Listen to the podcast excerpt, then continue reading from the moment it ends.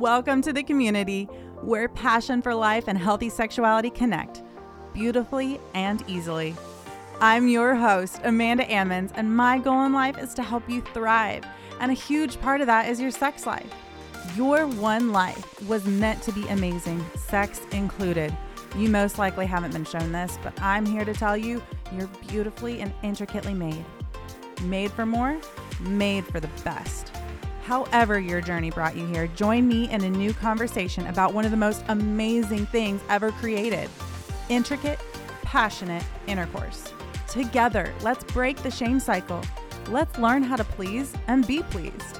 Let's fight fear, find freedom, and freaking have fun.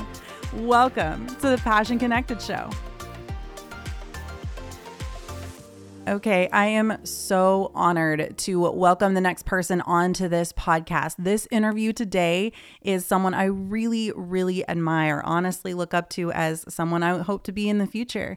I am welcoming on Chris Simon, licensed professional counselor here in Arkansas. He's an adjunct professor at John Brown University, a certified sex addiction therapist. He is a founder of the Restorations Therapy Center in Denver, Colorado, which is a sexual addiction and sexual abuse and affair recovery treatment center. He is currently doing private practice here in Arkansas and runs groups and seminars for healthy sexuality, which is like my dream. He is amazing. We cover so many amazing topics today. Really, we hit on some of the big things that people have been asking me that haven't really been addressed here before. We've touched a little bit on shame, um, and feelings of shame and dealing with past issues and all of that here on the podcast, but we really haven't dived into it into the level that we get to talk to Chris about today. Chris brought years of experience and wisdom into this. He has spent so much time researching healthy sexuality, sexual addictions, all of these different things. And he has so, so, so much to teach you today. So I cannot wait for you to listen to this episode. And I would love to hear your feedback. Here we go. Thank you so much for coming on today. I honestly have been most excited about this interview. I sitting in your lectures, I was like, okay, I have a million and one questions I want to ask, and I have had people asking me questions um, that I cannot wait to get into today. But first, just give everyone like a little tidbit on what got you started with wanting to help with healthy sexuality or sex addictions? What kind of got you on that path? Absolutely. So um, the reason i focus on sexuality and sexual addictions is because that's my own history. I had traumas in my upbringing that um, acted out sexually as a way to cope and mm-hmm. to get through those moments which um, caused a lot of pain and a lot of heartache within myself and my relationships. And so, as I have had been on a long road of recovery and just self realization, I uh, God's put other people in my path to do the same. And so, I did not want to specialize in sexuality as a therapist. that was actually the farthest thing on my mind. But God kept putting opportunities in front of me that involved that from specific internships to specific jobs, um, opportunities, um, talks such as this on the podcast or in the news in Denver and other places that um, followed around this. And so eventually I just have a lot of training that specializes in this because there's a huge need for it. Um, with my own brokenness, I connect, I think, at a really deep way, and I want to help. And yeah. so I pursued my own education to help. But in the process of that, learned so much about myself, so much about my clients. Everybody um, can benefit from that. And so a lot of this actually just came from my own healing and just trying to use what I've learned to help other people along the way. Yeah. What do you, what started that healing journey and that healing process? Uh, my journey really started, this is going to sound um, staged, uh, through therapy. so um, I, I was in graduate school. Um, I was actually originally uh, getting my master's in divinity and uh, went to go see some counseling for my own family of origins issue and dove into that with an old school classic psychodynamic therapist therapy. And um, not very traditional these days. And i saw him every week for seven years and then two years or every other week after that and dove to the depths of my soul and still have uh, depths that we have not touched that mm-hmm. still need it and so just having a safe place having somebody who cared for my well-being with no bias or agenda Yeah. just created so much of its own my own healing and health and i think that's what i really needed and that's what just started this whole journaling is having a safe space to do it Yeah, yeah. So it sounds like it was a fairly long, like years, year long process, you know. What was that like? Was it was it steps and stages of getting healthy and working through stuff or how do you feel like that went? the analogy i love to use is it's the stock market big highs big lows if you look at a day you could feel terrible or you could be on top of the moon and then um, you have these emotional swings and then once you're in it for a time for six months or to a year and you can step back and say oh this has been a steady upward trajectory. Hmm. if you if i look too small at it i could get very discouraged. But as i leaned back and said it really has been three steps forward two steps back five steps forward seven steps back Yeah. three steps forward two steps forward and and it just keeps moving that way. And that's the encouragement i have for anybody just in their journey in life in general. Nobody's path is linear. It's never a straight line. It's all a crazy zigzag. Yeah, for sure. I feel like that it is so difficult because so many people can they'll come and they'll ask questions uh, based on what they're feeling in the moment. Like this just happened or I feel just this way and and they're not able to take a step back and look like okay, maybe I do. Maybe there's something I'm dealing with right now, but in the grand scheme of things, have I been making that upward path or have I been staying steady or been going down? Like where am I in yeah, the big picture. So that kind of relates Mhm. to the the big question that I have been getting that I wanted to ask you about which is I have a lot of people in my audience who they are either engaged and they're in a really healthy relationship or they just got married and they are trying to switch their perspective of sex into what is healthy and is good and and that it should be something that will be enjoyable and intimate and a great connection between them and their partner.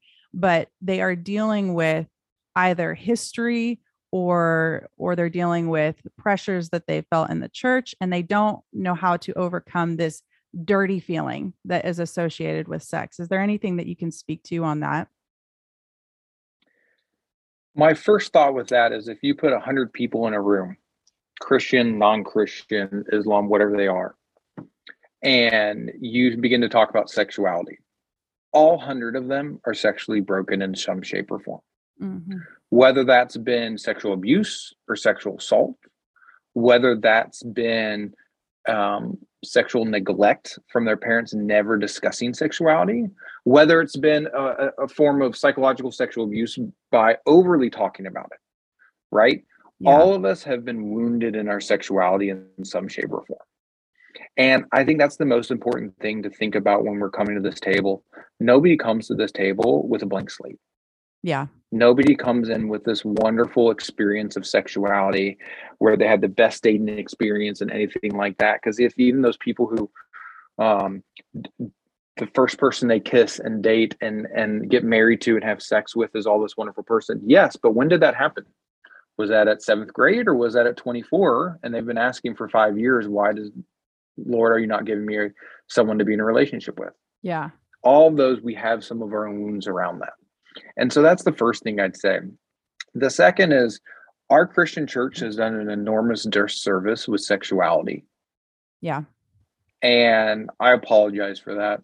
I'm really sorry and it breaks my heart Yeah. and part of wanting to be on here is to to try to help and be a part of the solution of that. We as a christian church has seen sexuality as this dirty awkward conversation. And because it's uncomfortable we've avoided it. And what that has happened is it has allowed culture and sometimes even more just adolescents imaginations to do education Mhm. rather than a christ-centered conversation. Yeah. And I think it's because of, of adults' uncomfortableness, it leads to the younger generation getting hurt. And so, with that, one of the greatest pains the church has done around sexuality is this whole save yourself for marriage. Um, and when you get married, it's going to be this wonderful, blissful thing. And just think about it from a psychological standpoint for a second.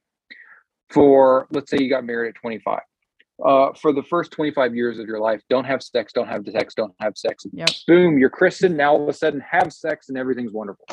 Yeah. That's just not how our brains work. We can't say something is bad, bad, bad, bad, bad, and then all of a sudden it's good.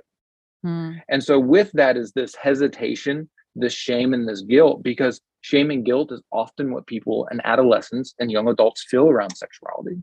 And just because I've been married in the sight of God, that doesn't just negate all of those feelings. Yeah. And so I've worked with couples uh, engaged or newly married. I'm thinking one particular with three uh, months married and came to see me because their sex life was so terrible. And the whole idea around this, there's so much anxiety around doing it perfect. There's mm-hmm. so much anxiety around what's their wounds, what's mine. And there's a reason God put Psalm Psalms in the Bible. I mean, if you want to get blushed and get a little heated, you should go read that book. Um, it, it, was like the original Fifty Shades of Grey from 3,000 years ago. Oh, I love it. There's a reason for that is because God created us that way. This is a beautiful gift that yeah. He gave us. And part of that is even the analogy He uses when He describes Christ's love for the church he said uh, Christ was the bride of the church, right? Mm-hmm. And with that, and the Jewish connotation is the sexual union was so strong tones in that conversation. And it's because the sexual, the act of sex and sexual intimacy is the most connected human beings can be on earth. Mm-hmm. And that comes from a physical, emotional, and a spiritual level. God was using that analogy and that depth when he was talking about Christ being the bride of the church. Mm-hmm. And that points to the beauty of the sexual union that our culture as a whole has just diminished diminished by saying it's just a physical act. It's not just a physical act. Yeah. Um, most people can remember their first sexual experience no matter how old they are. Yeah. And there's a reason for that because that's how we were made. And so when we put all this together and we think about this, this is a beautiful gift God gave us to connect two people. And our culture has made it about mechanics, about positions, about excitement, about your own desires and your own fetishes. Mm-hmm. And I think that brings a lot of anxiety into the bedroom um, for for couples. When we take a step back and look at it, often how Song of Psalms talks about it, um, I am my lovers and my lovers is mine, right? Mm-hmm. What if we just engage this? Here's a beautiful opportunity to connect with my spouse. Yeah. And that's it. Yeah. And take all other preconceived notions off the table to do we orgasm at the same time? Do we like the same positions? Do we all this kind of stuff? These are all outside thoughts that have just come in to say, no, go into that experience focused on connecting to your partner. You're mm-hmm. going to have an amazing time. Whether you orgasm, whether you both orgasm, no matter what happens. And I think culture as a whole has just robbed us of yeah. the this beautiful intent of it is to just connect. Go into that experience focused on connecting to your partner. You're going to have an amazing time. Whether you orgasm, whether you both orgasm, no matter what happens. And I think culture as a whole has just robbed us of yeah. the this beautiful intent of it is to just connect. Yeah, I love that. I love that. And in line with that, um, that made me think of early on my husband and I's experience with sex was it was so good and it was so beautiful and it was so intimate, but he was a pastor's son. And so he dealt with a lot of those shame feelings. And it was really interesting where it's like it would be so intimate. And then right at the end, right after orgasm and we're done and we're, you know, just wrapping up and whatever, that's when the shame would just like bombard him and and that's when the dirty feelings would come in. Is there anything I, I know a little bit of his journey walking through it and and how he has sort of come out of that but but in that moment is there anything that you would recommend um, or is it something maybe they need to deal with outside of that time? Um, how do they handle that so one of my backgrounds is I'm a CSAT supervisor, certified sex addiction therapist, which is um, credentialed by ITAP, the International Institute of Trauma and Addiction Professionals, and it's one of the the best trainings there are in sex addiction. And in that, there we call it the 12 stages of courtship. And this goes from noticing and flirting, it goes to demonstrating and developing a healthy differentiation. Um, and then the end, it talks about foreplay and sex. And then it actually talks about renewal and commitment after the act of sex. Hmm. And in our culture, we often see this whole act of sex as the culmination of the sexual experience. That is not the end. If there is no renewal afterwards, if there's no commitment to the other person, it is just a physical act. Mm. And so when there's a lot of this guilt or shame coming on, we we create this focus where the act of orgasm is the focus of sex. It's not. It's a yeah. part of it. Yeah. And so part of that afterwards is how do you guys connect afterwards? Is it just mm-hmm. we clean up because mess is sexy or it is um, messy? Yeah. Right? Most people don't talk about that. Sex is messy. It just is. And do you clean up? Do you sit there and talk? Do you go roll over and go back to reading a book?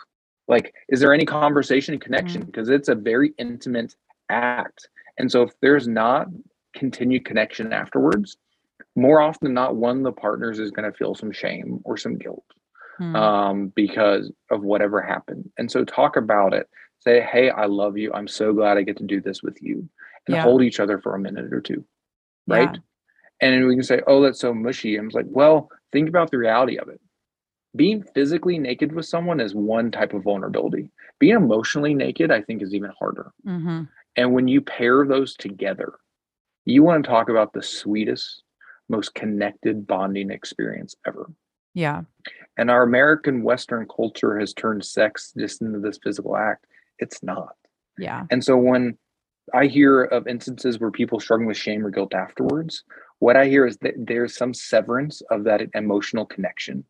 Mm-hmm. And whether that's just become some wounds from the past, if someone struggled with pornography or sexual addiction or masturbation and those things, orgasm can be a very negative connotation, right?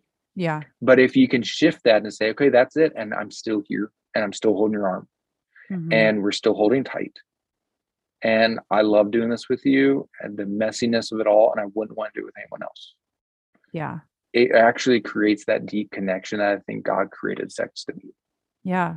No, I love that. And I feel like sometimes early on in relationships, it can kind of be hard because you're still navigating who is this person. I mean, you're you're doing that throughout your whole relationship all the way through, but figuring out what does it look like to be emotionally vulnerable after such a physically vulnerable time. Eh, the other thing I was thinking about is when people have talked, it's like they are associating, you know, you talked about porn or if they've had some sort of addiction or or some association with negative things in the church. Um, it's almost like the orgasm itself, eh, what they talk about is the thing that is all of a sudden negative. It's like there's this build up, build up, build up, like everything is positive, And then this culmination of an orgasm, that's when like things just like turn. And that's when all of a sudden that that shame happens. do you have anything to speak to that?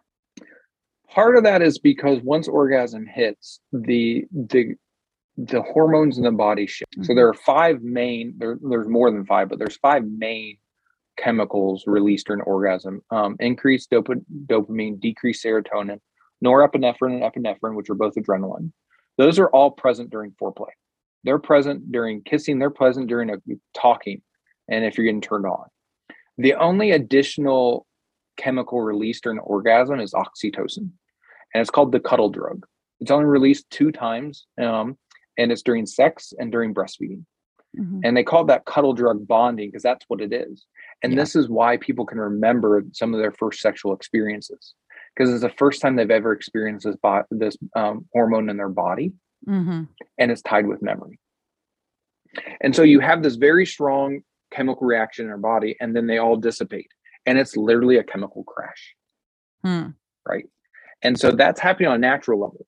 Now let's think about if there's any type of wounds, sexual abuse, sexual assault, um, pornography, or sexual addiction in it this represents the end of a difficult of, of a difficult time and a painful mm-hmm. time and so now that association from the past is flooding into the present wow um, and so that's one reason a lot of people struggle with this yeah. another piece i like to think about with this is the idea that orgasm is not the purpose and goal of sex mm-hmm. and people this goes for people who are having sex or for somebody who's masturbating to pornography for example the goal is not to orgasm as fast as humanly possible Yep. and a lot of people don't think about that fact the goal is actually to be connected to enjoy to have fun and to have pleasure. Hmm and the orgasm is like the climax of a movie. Without the, the rest of the movie the climax doesn't make sense. Yeah. and it's the same thing in the sexual experience. And so when we actually look at this the whole thing when people go into active sex trying to focus solely on orgasm they miss everything else. It's like going to a drive from here to colorado and just wake me up when i get there and not see the beauty along the way. Yeah. And when you can begin to shift your perspective it's not about us climaxing. Um, by the way it's like 5% of people orgasm at the same time during sex. It's like a phenomenon. It barely ever happens. Yeah. and it's something we don't talk about. And and so when we have this expectation that that's all this is about we lose the forest for the trees and we enjoy the connective experience before.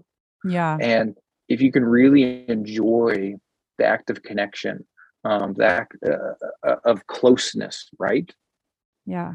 man you're already there and whether you orgasm or not those are relationships i see that are the healthiest I feel like that could be a huge mindset shift, especially for women. Um, I know I've talked with a lot of women where when they say sex, they define it as my husband has had an orgasm.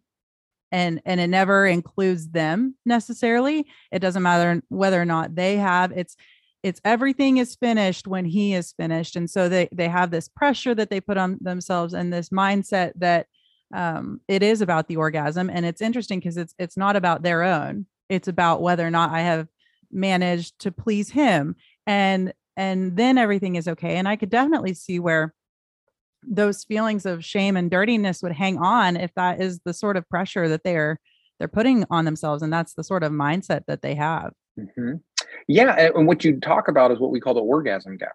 Ninety-eight percent of men orgasm during sex. It's about thirty to forty percent of women. Yeah.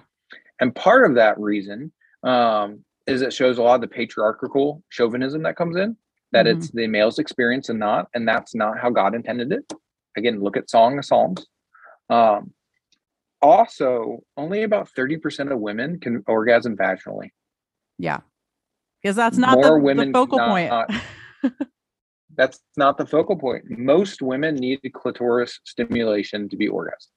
yeah And again, we don't talk about this. Yeah. And so many people have this idea too of penis vaginal intercourse is the only type of sex.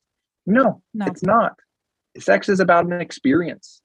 And so whether you have to to manually simulate one or another, it doesn't matter. It's about are you bonding? Are you connecting? Are you pleasuring somebody you love and you enjoy seeing them happy? And are you connected in this and are you present? That's the goal. And I think you're right. A lot of relationships focus on the male orgasm, and I think that's short sighted. And I think it's very um, painful to a lot of women that no, this is a mutually satisfying thing.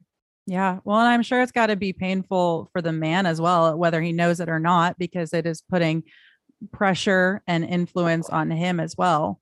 That that it's based that sex is based on his performance and that it is also about the orgasm for him and and how he finishes.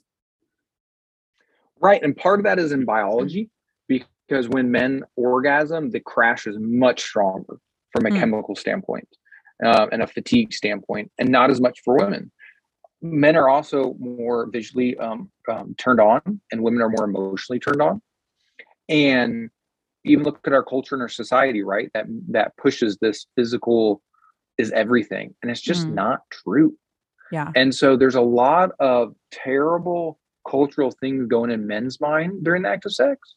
And there's a lot of terrible, painful things that are going through women's mind during sex, and they're Mhm. not the same. Yeah. And this is often where we grow up in this Christian culture where we can't talk about this. It's taboo, it's dirty.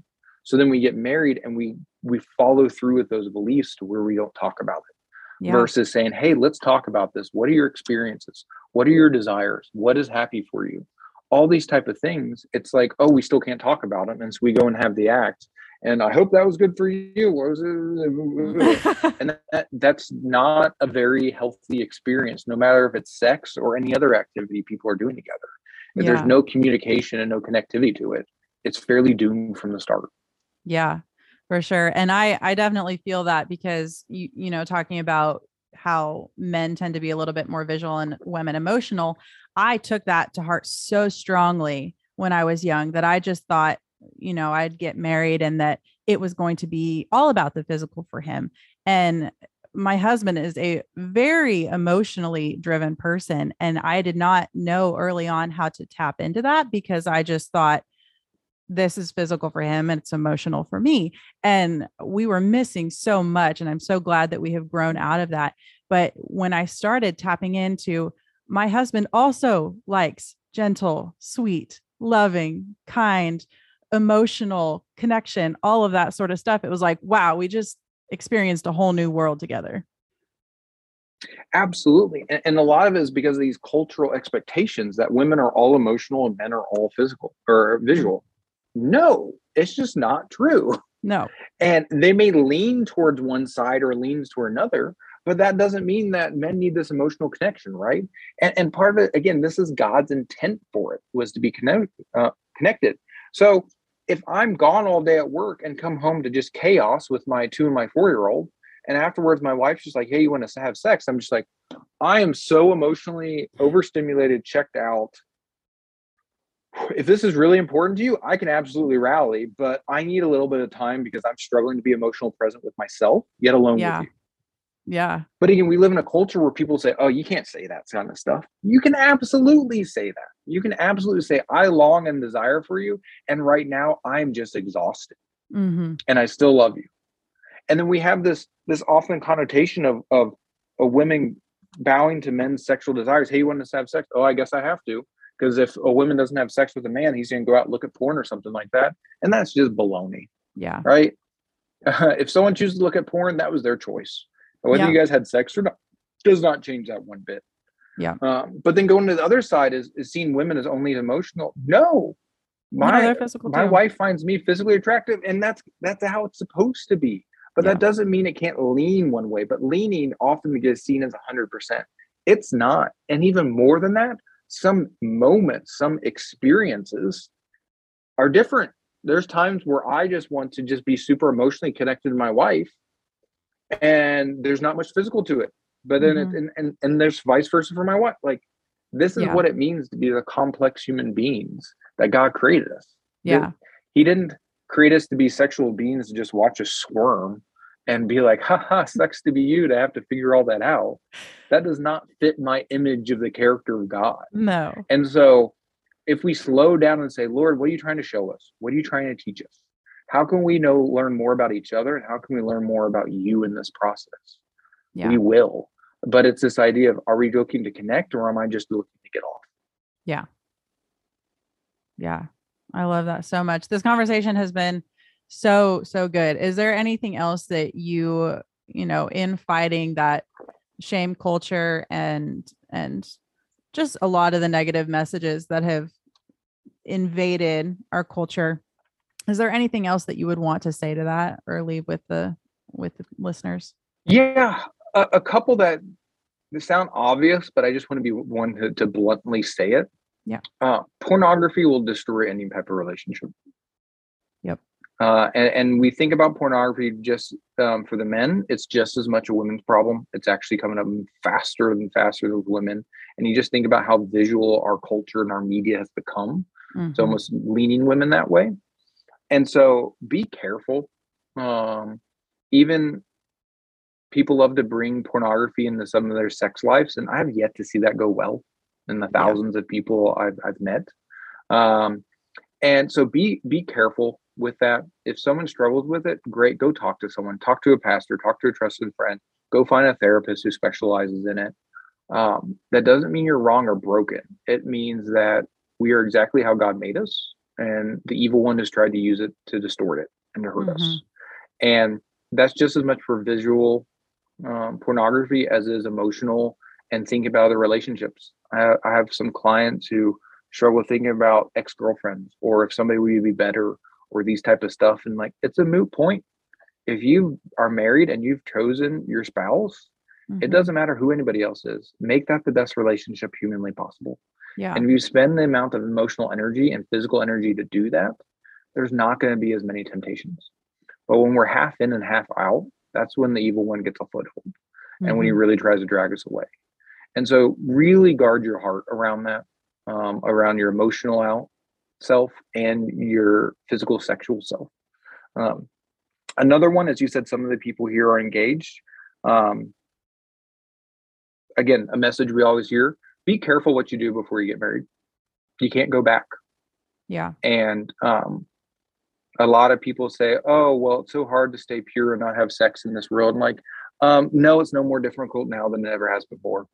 Maybe there's more social media or post on it but if you look at corinth there are temple prostitutes and shrines. Like it's probably worse than it was now um, you can't choose to remain pure and that's what it is as a choice and i have a lot of mm-hmm. people ask me what's appropriate when you're in dating or engaged relationship and um, it's a classic high school question right yeah. how far oh, too yeah. far all the time and and my my counter to that is what you're really asking is how much can i get away with mm-hmm.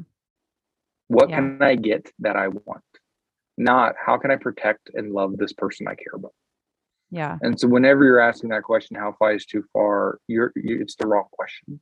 How do you love and honor and respect that person emotionally, physically, spiritually, and mentally?